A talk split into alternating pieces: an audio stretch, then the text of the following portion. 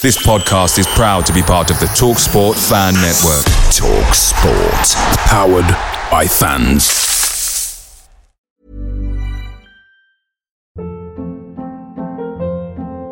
Hold up. What was that? Boring. No flavor. That was as bad as those leftovers you ate all week. Keke Palmer here. And it's time to say hello to something fresh and guilt-free. HelloFresh. Jazz up dinner with pecan-crusted chicken or garlic butter shrimp scampi. Now that's music to my mouth. HelloFresh. Let's get this dinner party started. Discover all the delicious possibilities at HelloFresh.com.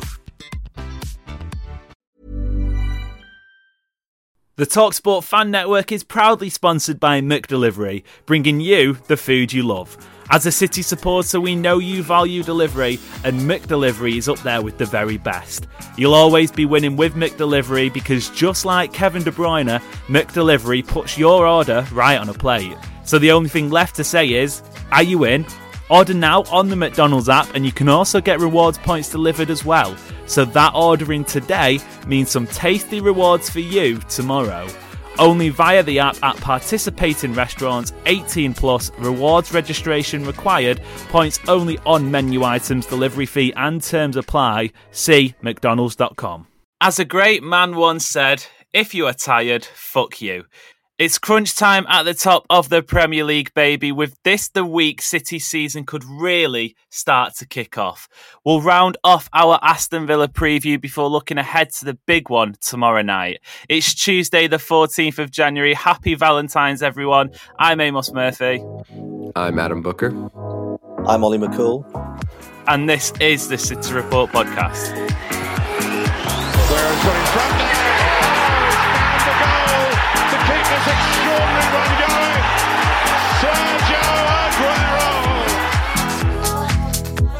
Unbelievable. Manchester United 1, Manchester City 6. It's 2 for Dzeko. Tottenham Hotspur 3, Manchester City 4. They have made the impossible possible.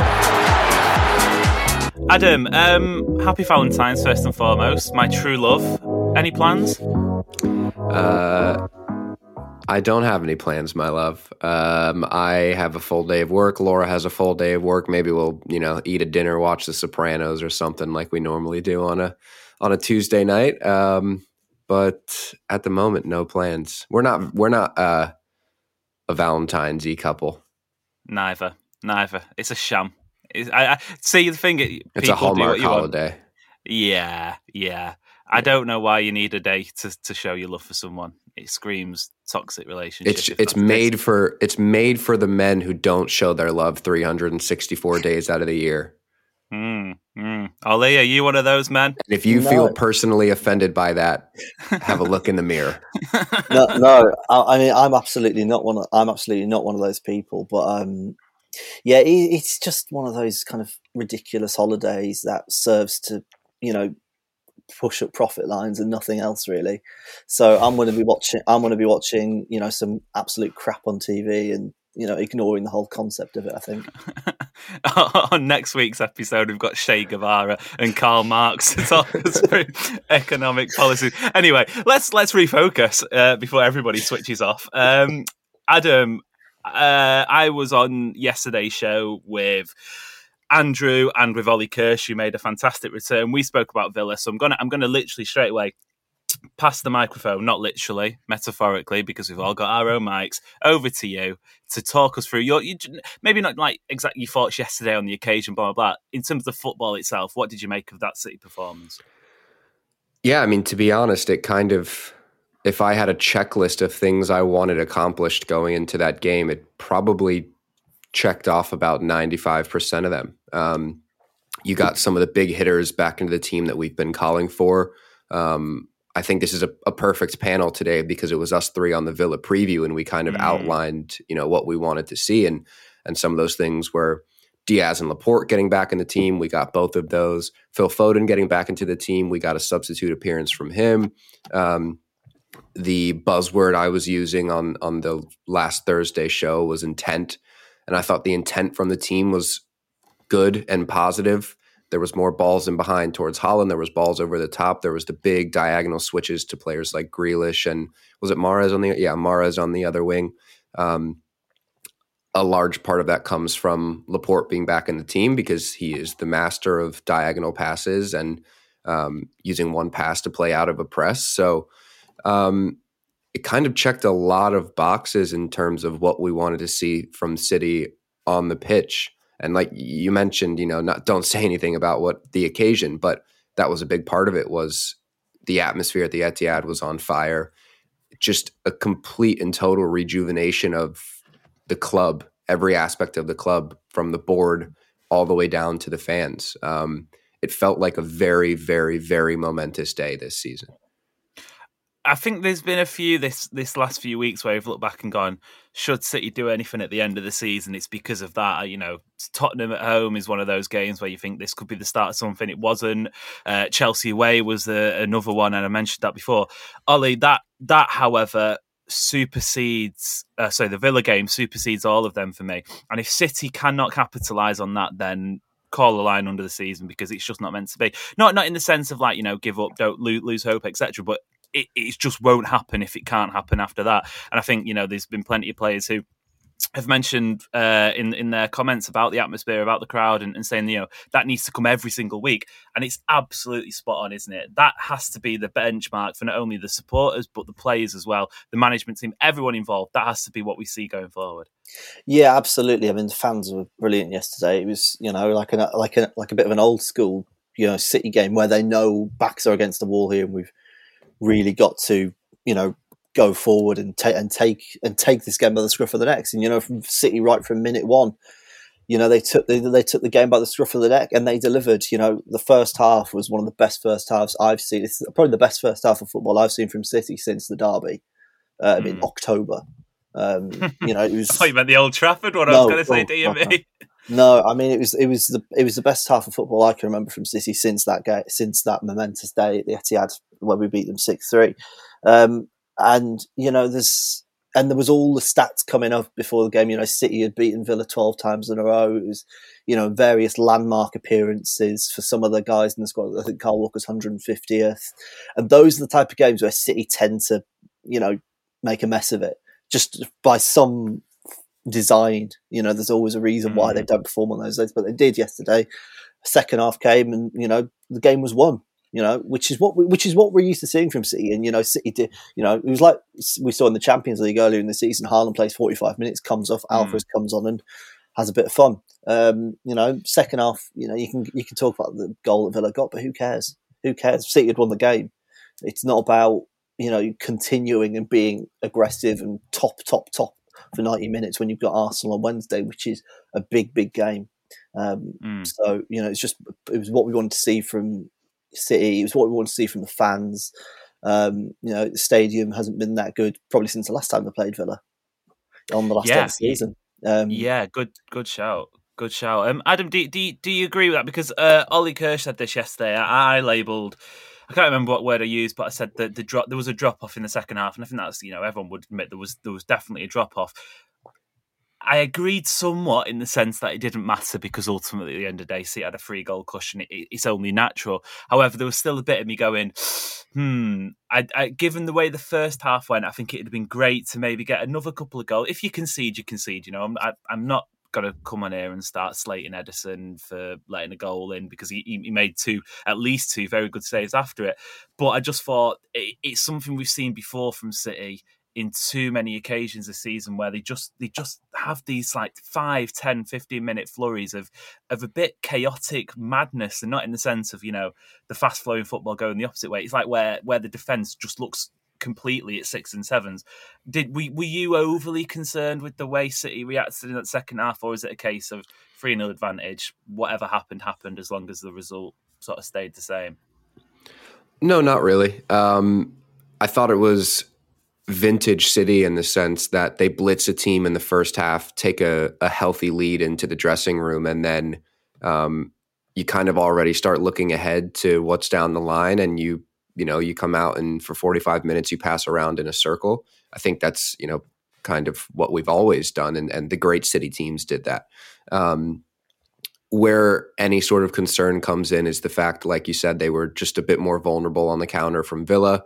I think there's a myriad of factors that lead into that, like Diaz coming off for Akanji. I don't think Akanji really thrives in a back three, especially a back three that, one Bernardo Silva is your cover on one side dropping in and that worked. It was tactical genius. But when Villa kind of had a bit more of an attacking thrust, it left us a bit more vulnerable. And you said it would have been nice to have a couple more goals. Well, there probably should have been a couple more goals. Mahrez had the one that he skied. Alvarez had a couple of chances. And I think, in all honesty, City probably should have had more than a 3-goal lead going into the break anyways. There was a couple, you think of that magical De Bruyne run that Grealish had his shot just tipped around the post. De Bruyne had a couple of crosses into the box for Haaland that were 3 or 4 inches to the other side of a defender. It's 4 or 5-0 at halftime. So no, I'm not Gundogan really concerned as well. About it. We didn't mention that on yesterday's show. Gundogan had a goal ruled out, which for me, I don't know if it's blue tinted glasses, but it was a very soft refereeing decision. Yeah, I mean, statistically, it shows how dominant City were because they finished that game with just under 4 expected goals. And that was the first time that they'd had more than 3 since Leeds in December. So it was the first time in the calendar year 2023 that they'd had more than 3. And most of them were between 1 and 1.5 or less in this year. So I think the improvement was remarkable. And I don't really have too many negatives to take from that game. I think it was it was never going to be from 0 to 100 overnight back to peak City. And I think that was as large of a step as you can take in one go. Yeah, that's fair. I'm being hypercritical. I'm being very hypercritical. And I think, perhaps had Villa scored 1 or 2 more, there may have been more people saying, well, there obviously would have been more people saying that. I'm at a stage now where I'm like, until City prove otherwise, I'm always going to have that tiny little bit of doubt, which is a shame, I suppose. But it's been the case this season.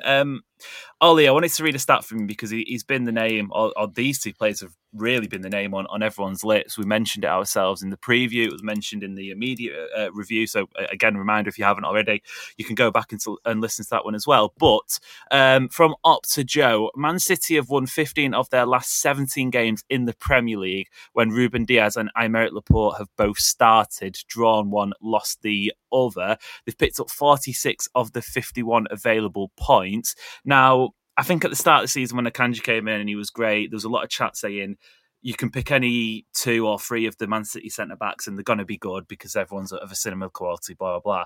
Are we at a stage now where we can definitively say Ruben Dias, Laporte, probably John Stones as well, but obviously his fitness concerns are an issue?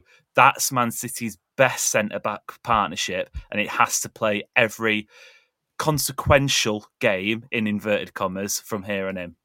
Yeah, I mean, 2 of those 3 for me. I think you can pair any of those, Stone, Dias and Laporte any way you like, and it'll be a brilliant partnership because, with Dias and Laporte, you get the right left foot combination. You get the kind of technical pass out the back defender, can do the diagonal switches, and you've got Ruben Dias, who's a little bit more traditional but still has enough quality on the ball to bring the ball out of defence. And then you've got John Stones, who's the complete package if it wasn't for, a dodgy hamstring, which is a real shame because I think, some of his performances this season have been so complete. But seeing Ruben Dias back in a City shirt on the pitch for 90 minutes, well, for 45 here, but, starting the game is, it's so important for City to have him because he just brings so much of the intangibles and, all the kind of the little stuff, remember his first season, he was high-fiving everyone for a good tackle. And he just brings that, he just lifts that back line up no matter who's in it. Whether he's, got an armband on or not, he is kind of the spiritual leader of our team in a way, in that sense, not unlike, the great Vincent Kompany. But, I will always make that comparison because I think, he's the most like Vinny in many ways out of the 5 we've got at the moment. But, Stones and Laporte are just amazing defenders. So for me, you can pick any of those 3 for any, as we're saying, consequential game, and there's your best choices. If you want to play all 3 in this system, then I'm sure Pep will probably want to do that at some point anyway. Yeah, you spot on as you say that. I'm just looking at the clip that was doing the rounds of him making that tackle on Leon Bailey. And speaking of toxic masculinity a bit, Adam, you get the sense that Ruben loves his sort of his gladiator behaviour, doesn't he? There was a moment, I mentioned it yesterday, where the ball went out of play, Gundogan kicked it out for an injured Villa player, and he was berating his teammates, saying, don't do that. He's crunching into tackles, he's slapping his chest, and It may, for some people, be cringy to watch, but I think it's exactly what City have needed at this point. Absolutely. I mean, I think back to some of my favorite moments as a football fan and as a City fan, and it's moments like that. You know, you think back to the Champions League semifinal against PSG when Zinchenko made that block. I think it was, or was it Diaz that made the block? I can't remember. But either way, it was Laporte, Zinchenko, and Diaz just all, you know, pounding each other's chests and... You know, one of the highlights of my life was Joe Hart saving a Messi penalty and Pablo Zabaleta coming over and pounding his chest. And, you know, as you're right, it's a bit of showmanship. It's a bit of alpha male toxic masculinity, but it's sport.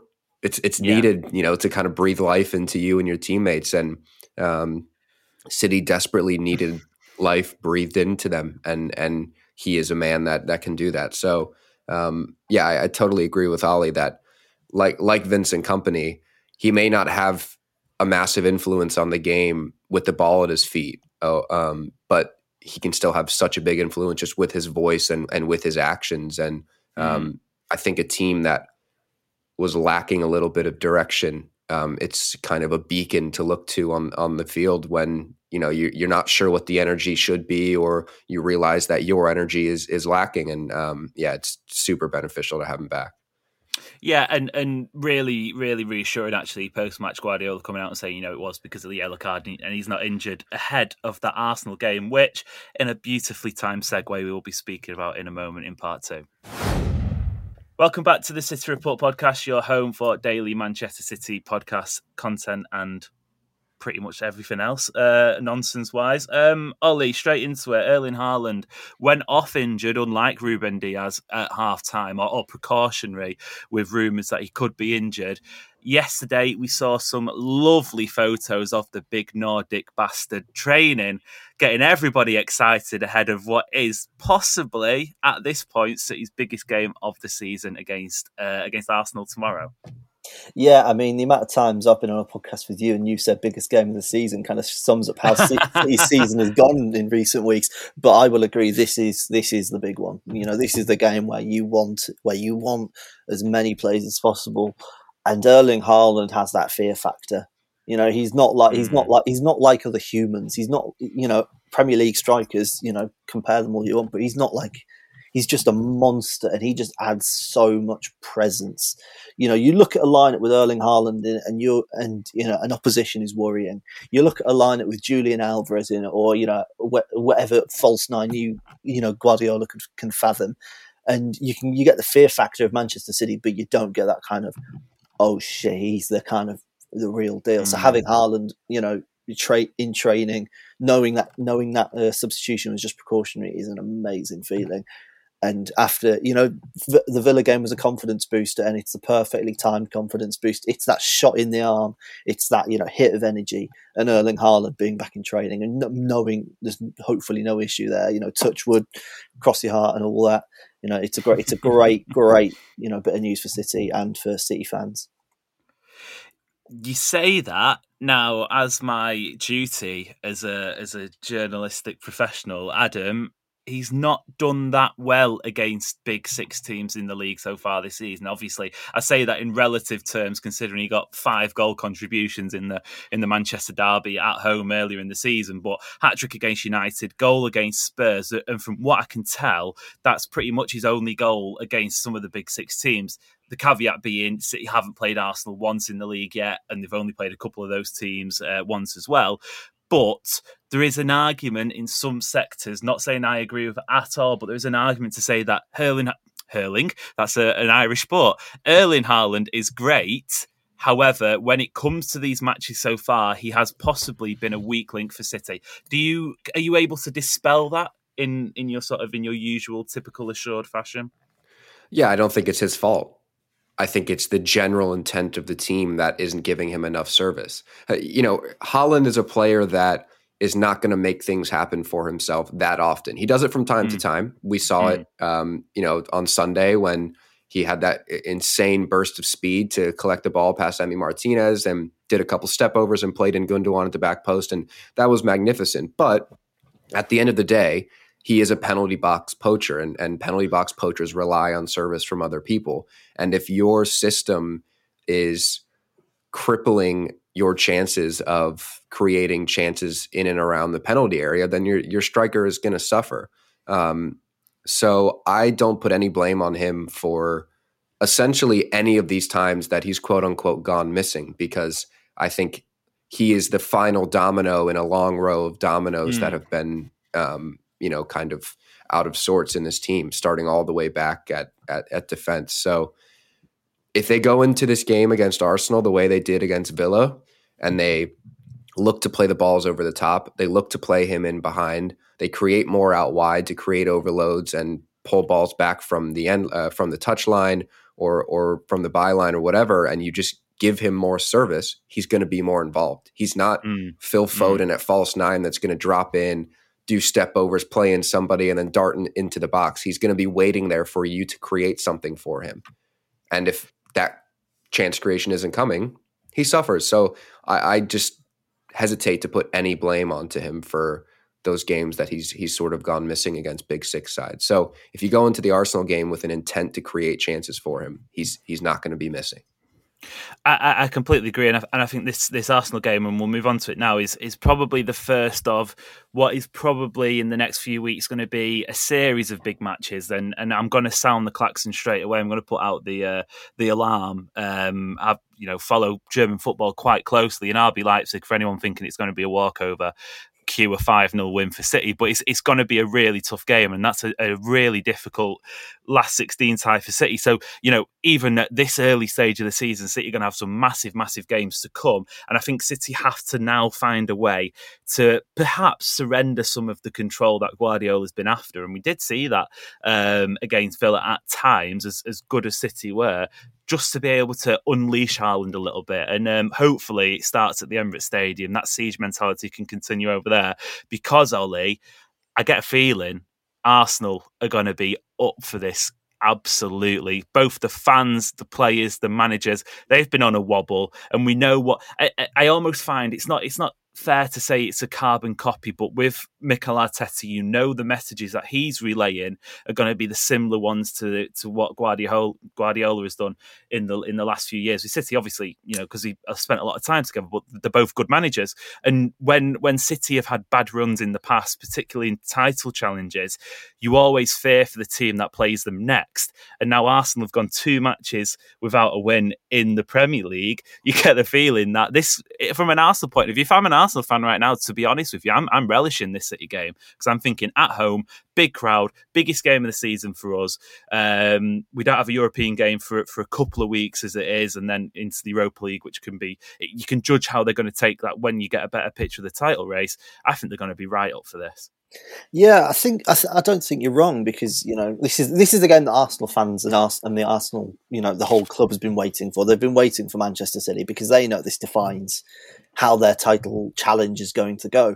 But you've also got to remember, you know, City were the team that, you know, if you want to call this a wobble for Arsenal, City were the team that started it in the FA Cup. You can go rotate your team all you like, and, you know, you can tell it was at the Etihad, so therefore it's not the same as playing at the Emirates. But City inflicted something on them. You know, they got a win when, you know, Arsenal, you know, that, you know, their fans will say, oh, we played, you know, we made 6 changes, it doesn't count as much. But, you know, it obviously had some effect on, you know, their results coming forward, because that's 3 games, you know, without a win. So, you know, they're up for it. But I think, you know, to say they're, you know, looking forward to playing City is a bit of naivety. And it's, you know, in title challenge, naivety is where City tend to kind of exploit, because, you know, City have been victims of it in the past. And, you know, our first title win, you know, it was Arsenal that inflicted a very painful defeat that almost cost us it. But, you know, maybe it's a bit of, you know, some of the intangibles there coming into play. But I just think City's experience is just they know how to win these games. You know, no matter what, City know how to win these games. You know, when they played Liverpool at the Etihad in 18-19, you know, that famous game at the start of January, City had a pretty torrid December. You know, they dropped a fair few points, you know, when they didn't really expect it. And then they turned it on for a game against Liverpool. You know, City had a pretty torrid January and February. They snapped back in for Villa, and now they've got a chance to, you know, go top of the table. You know, who would have thought that a couple of weeks ago? Really, who would have thought City would have been, going past and going top of the table this quickly after, you know, especially where we were just a week ago after Spurs away. So yeah, I was going to say you'd have thought that seven days ago. Yeah, no, exactly. I don't want to be like the happy-go-lucky optimist and, you know, just kind of pretend that everything's okay, because Arsenal are a really, really bloody good team, and if they win, no doubt they will deserve it. But frankly, City, they just know how to win these games. And that's why I'll always have faith in them. You know, confidence is a different thing, but faith is always there with City. There you go, Pep. Play that before the game and you'll be sound. Adam, in the US, do you have Deal or No Deal? Yeah, I think so. Did you ever watch it? I mean, I'm a Jeopardy man myself, but I'm pretty sure that we do. You're right, okay. So you get the concept of, you know, they have a box and then they sit with the box for the whole game, and then at the end of the day they can open it up, and throughout that they can swap it for, you know what I mean, don't you? Yeah, sort of. Okay, enough, so yeah. So if I was to say to you, in your box we've got Arsenal away first. Stick with me. The banker could ring you up and say, "I'll do you a swap deal to swap it to the Etihad first, but you lose a percentage of the chance of winning." Are you saying yes or no? No, I'd keep it the way it is. You'd keep it the way it is, really, because I've been thinking for a few weeks the one change I'd make to this fixture list would be to have Arsenal come to the Etihad first. I just think the one thing going against City at the moment with this game is the fact it's at the Emirates. Yeah, I don't know. I think that the idea of it being at the Emirates can be either a negative or a positive, because I think, with the mood that the two teams are in right now, and let's be honest, Arsenal are feeling a bit of pressure. There's absolutely, they may come out in every pre-match interview or whatever, whether it's Arteta or Bukayo Saka or whoever it might be, may come out and say, "No, we're just focused on doing what we do and taking it game by game." That's bullshit. They're feeling the pressure. They lose a game to City. They drop points, a couple more on the bounce. I'm sure that they've seen the scenes at the Etihad where the entire club is now totally rejuvenated and they look a bit like the old City. They're going to be feeling that pressure, because the one thing that they don't have that we have in great, great abundance, maybe the most, other than Fergie's United, most any Premier League team has ever had, is the experience and the confidence, like Oli said, to win these games, to smell that little bit of blood in the water and pounce and take over a title race.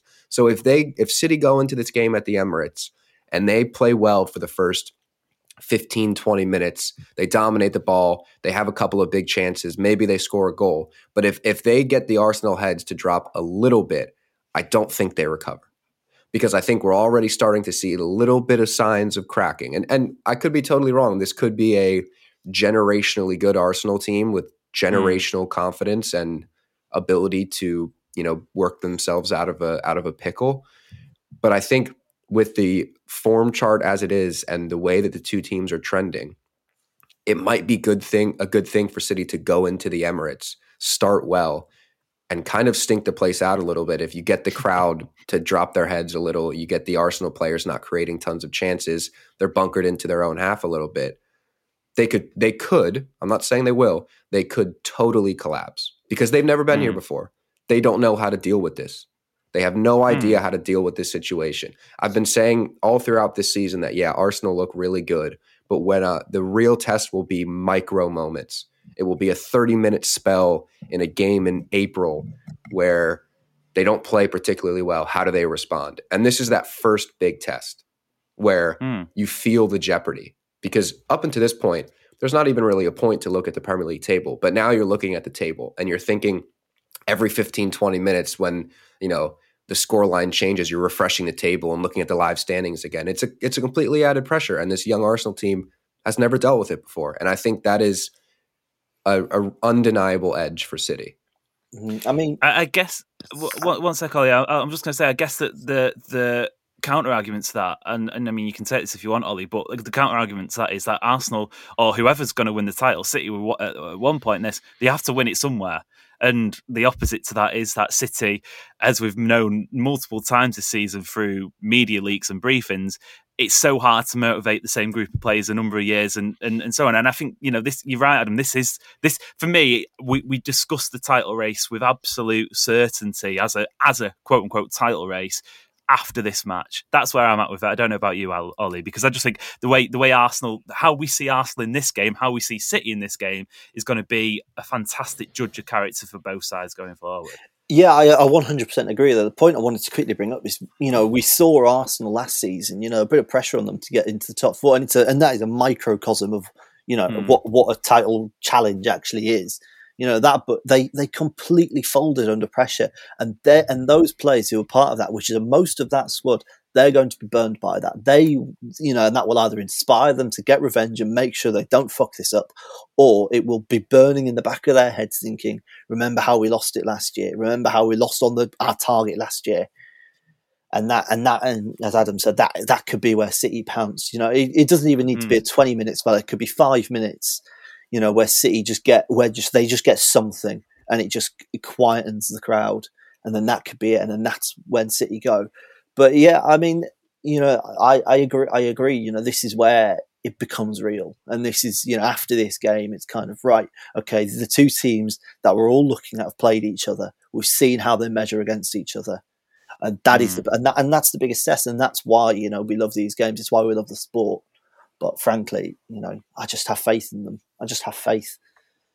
I could be completely wrong. I think that's the tagline for today's episode, isn't it? I could be completely wrong. And the moments Arsenal have had so far in the last couple of games against Everton and against Brentford, those moments where you're looking at in previous seasons where perhaps City have gone on and found a way to get a point or gone on to found a way to get a goal, and you can say the VAR Lee Mason situation is a shambles and an absolute shocker.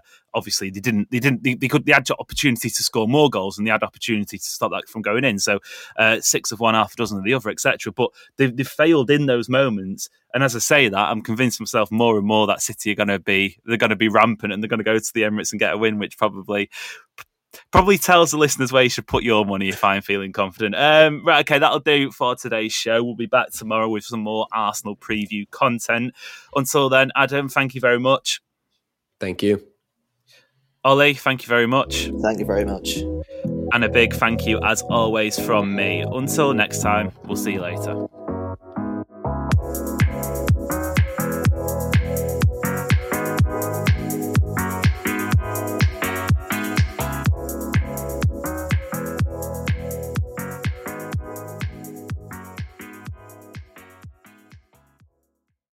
Make sure you're geared up for Man City's end-of-season run-in with McDelivery. Great food delivered right to your door. By using McDelivery, you won't miss a moment of City's crucial run-in, and just like Kevin De Bruyne, they deliver your order exactly where you want it. Order McDelivery now on the McDonald's app. Are you in? At participating restaurants only, 18 and plus, serving times, delivery fee and terms apply. See mcdonalds.com. Ever catch yourself eating the same flavorless dinner 3 days in a row? Dreaming of something better? Well, HelloFresh is your guilt-free dream come true, baby. It's me, Keke Palmer. Let's wake up those taste buds with hot, juicy pecan-crusted chicken or garlic butter shrimp scampi. Hello Fresh. Stop dreaming of all the delicious possibilities and dig in at HelloFresh.com. Let's get this dinner party started.